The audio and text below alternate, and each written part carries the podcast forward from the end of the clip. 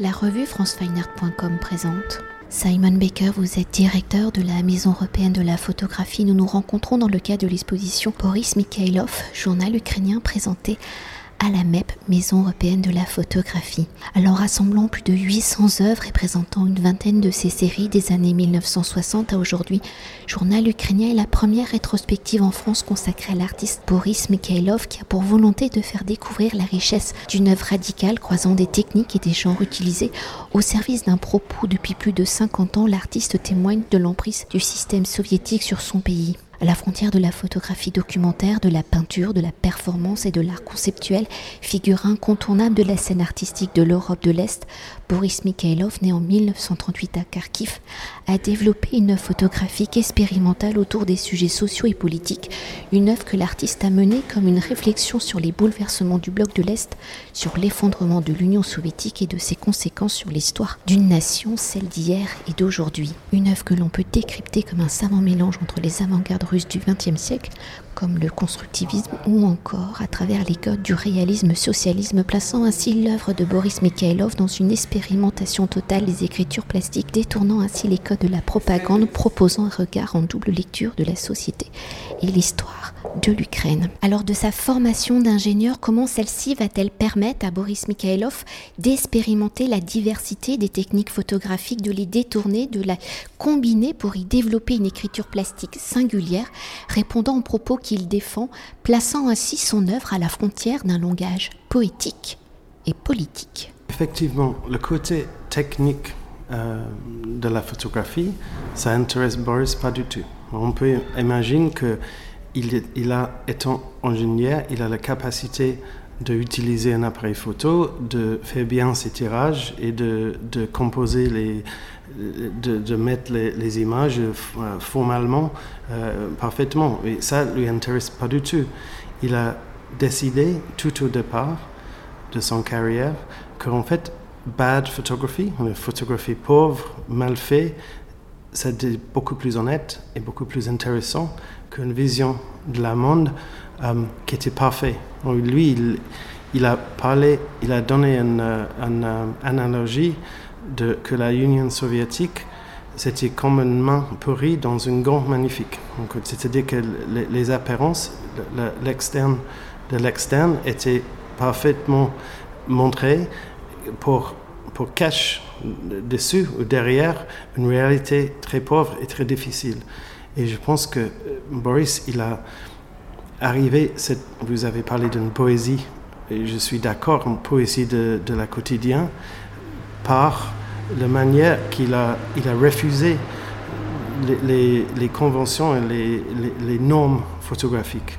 Parce que les normes photographiques ne l'intéressent pas du tout.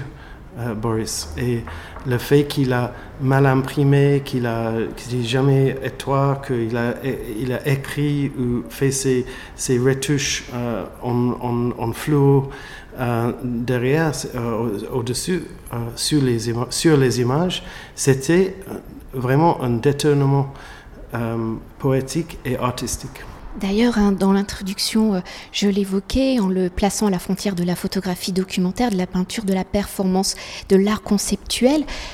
Ici, on est à la Maison européenne de la photographie, alors on l'étiquette photographe, mais on pourrait juste dire artiste en fait. Oui, Boris, il est surtout artiste, mais c'est un artiste qui a, pour la plupart de sa carrière, euh, passé par l'objectif, même si, c'était en, en, euh, en, euh, euh, si le, les résultats sont les tirages classiques ou un diaporama ou euh, les agrandissements ou euh, les grands, euh, euh, grands ensembles des images collées sur euh, les papiers différents. Il est toujours la cœur de, son métier, c'est la photographie. L'image photographique, pour lui, c'est le, le début. Euh, en, termes d'être euh, public lui-même, parce que ses inspirations, ils viennent des, images et l'idéologie autour des images fait par les autres aussi, parce qu'il a commencé à faire les, retouches sur les photos des autres, mais quand même, quand il a commencé à prendre ses propres photos, il a constaté que il était un, un immense travail à faire pour corriger tous ces malentendus, tous ces, ces choses malhonnêtes dans, dans le monde de l'image. Et on peut dire peut-être que si on, mots, vous, avez utilisé le mot documentaire, Boris, il est presque incapable d'être objectif.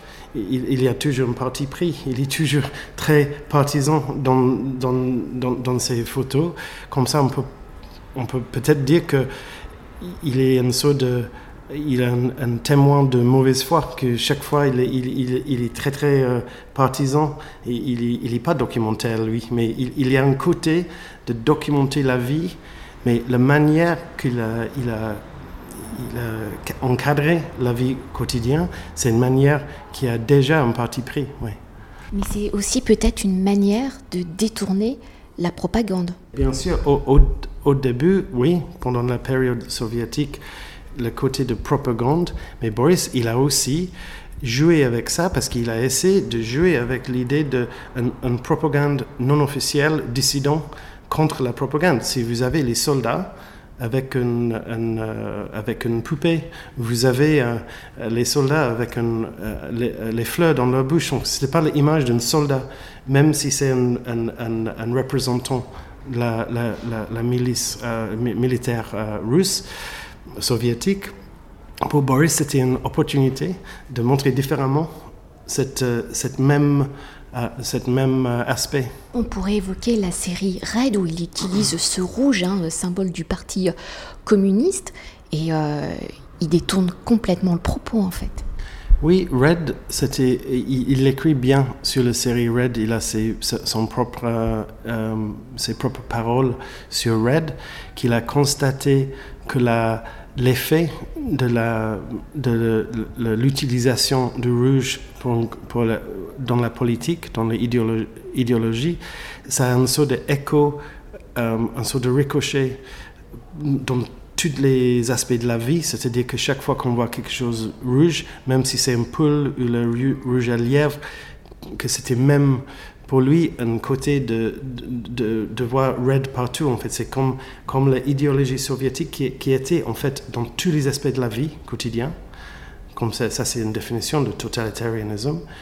Aussi, ça, ça, ça rebonde dans les deux sens parce qu'on peut dire que rouge était partout et l'idéologie soviétique était partout, mais lui peut aussi faire flipper cette idée parce que il n'y a aucune relation entre une poule rouge et un drapeau de l'armée rouge. En fait, c'est-à-dire qu'il peut aussi détourner cette idée pour, pour, être résistante de, de cette, de cette euh, euh, réalité. D'ailleurs, je m'échappe un peu de mes questions préparées, mais vous le disiez à la fin de la présentation, hein, euh, Boris Mikhailov, tout au long de sa carrière, va, en fonction de ce qu'il désire dire, ressortir, représenter ses photographies à chaque fois d'une forme différente. Oui, effectivement, pour Boris, les images, ils ne sont pas statiques, ils ne sont pas fixes. Euh, pour lui, une image, c'est quelque chose de vivant. Et on voit, en fait, si on regarde l'exposition très attentivement, on voit souvent les mêmes images dans les, dans les endroits différents, avec les, les retouches différents, ou euh, dans une différente série, on voit peut-être trois fois la même image, en couleur, en noir et blanc, repeinte, euh, par repeinte. Et comme ça, effectivement, c'est une sorte de rappel que pour lui, les images sont toujours réutilisables et toujours polyvalents. C'est ça, polyvalent ou poly...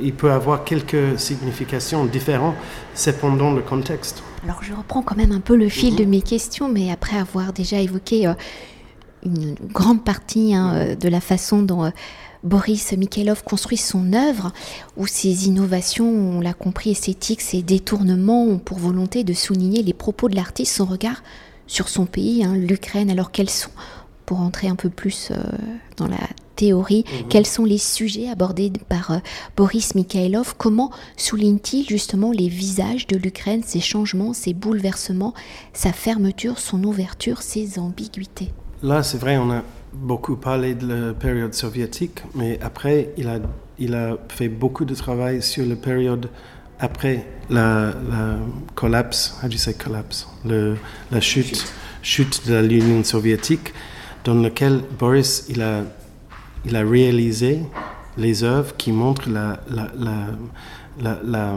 collapse total du système et de la vie quotidienne.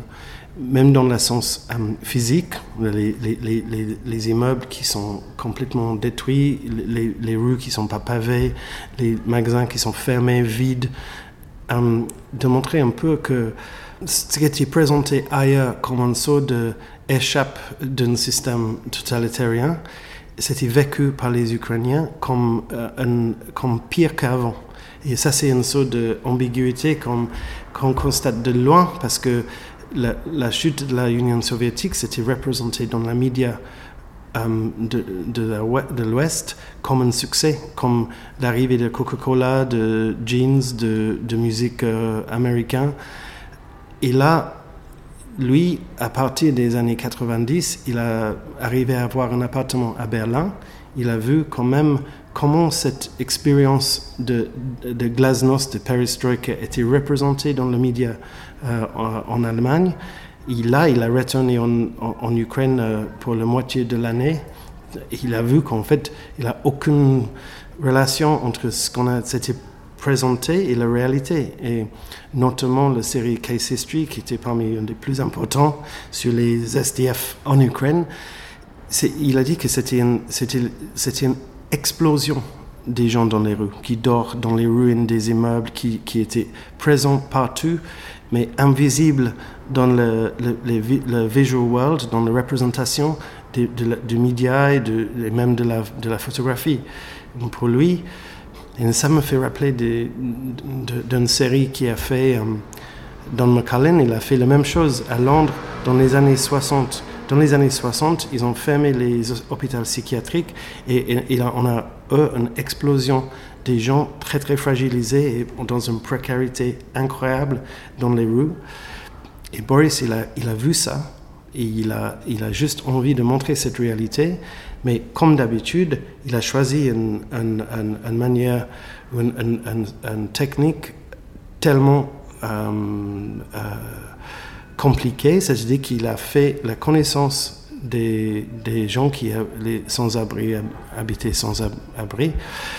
Ils ont invité chez eux, ils ont fait une, une douche, un bain, ils ont fait de la nourriture, ils ont beaucoup discuté. Et après, ils ont donné de l'argent pour propose qu'il fait un saut de shooting avec une construction des images. C'est-à-dire que même si, même si on peut dire que c'est une documentation d'une situation, même, le document, même ce côté documentaire était détourné vers une performance qui était beaucoup plus dure et beaucoup plus forte.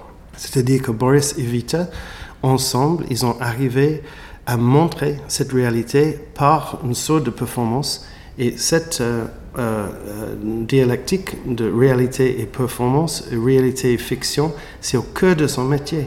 Et on peut dire que c'est comme ça qu'on voit une réalité qui est peut-être beaucoup plus dure que ce qu'on voit habituellement dans la photo documentaire parce que c'est euh, le niveau émotionnel et le niveau de symbolisme, c'est élevé et c'est augmenté jusqu'à un point que c'est presque difficile de regarder. Et d'ailleurs, pour euh, évoquer quand même l'actualité politique euh, actuelle, hein, le 24 février 2022, je le rappelle, la Russie déclare la guerre à l'Ukraine. Aujourd'hui, plus de six mois après, la guerre est toujours hein, d'actualité. Alors Boris Mikhailov, ayant toujours placé son regard sur la société et l'évolution de son pays, au regard de cette de cette actualité dramatique, comment cet événement apporte-t-il un nouveau regard sur l'œuvre du photographe? Y a-t-il une série qui fait directement référence à cet événement ici dans l'exposition?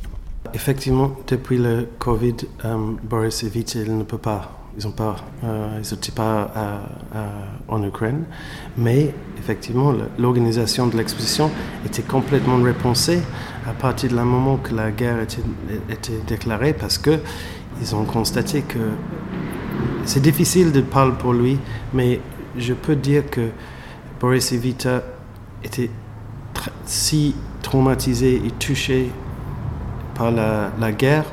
Leurs familles étaient devenues réfugiées, leur appartement était détruit à Kharkiv. Et effectivement, ils ont repensé la manière qu'ils ont présenté les œuvres déjà faites.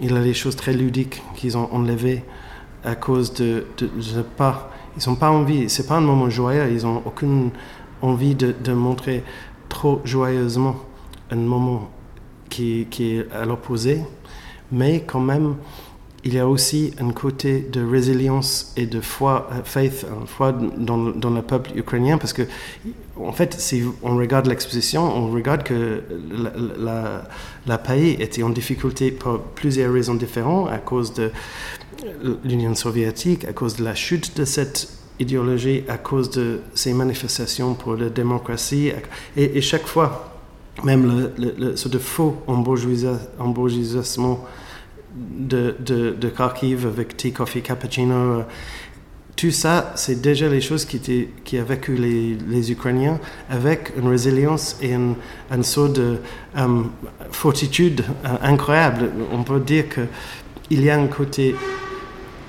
comme nous, de loin, on a vu le début de la guerre, les, étrangers ont pensé que la, la Russe va gagner dans trois jours, mais les Ukrainiens, ils ont ils ont montré un, un, un, pouvoir et une um, fraternité et sororité euh, um, nationale que, qui, a vraiment touché, je pense, euh, tout le monde.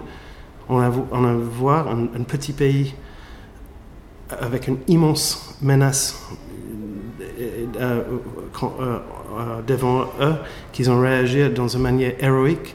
Et je pense que Boris, il a fait la plupart de sa vie à repenser. C'est quoi, c'est quoi un héros euh, aujourd'hui C'est quoi un, what, does it mean? C'est-à-dire quoi d'être héros?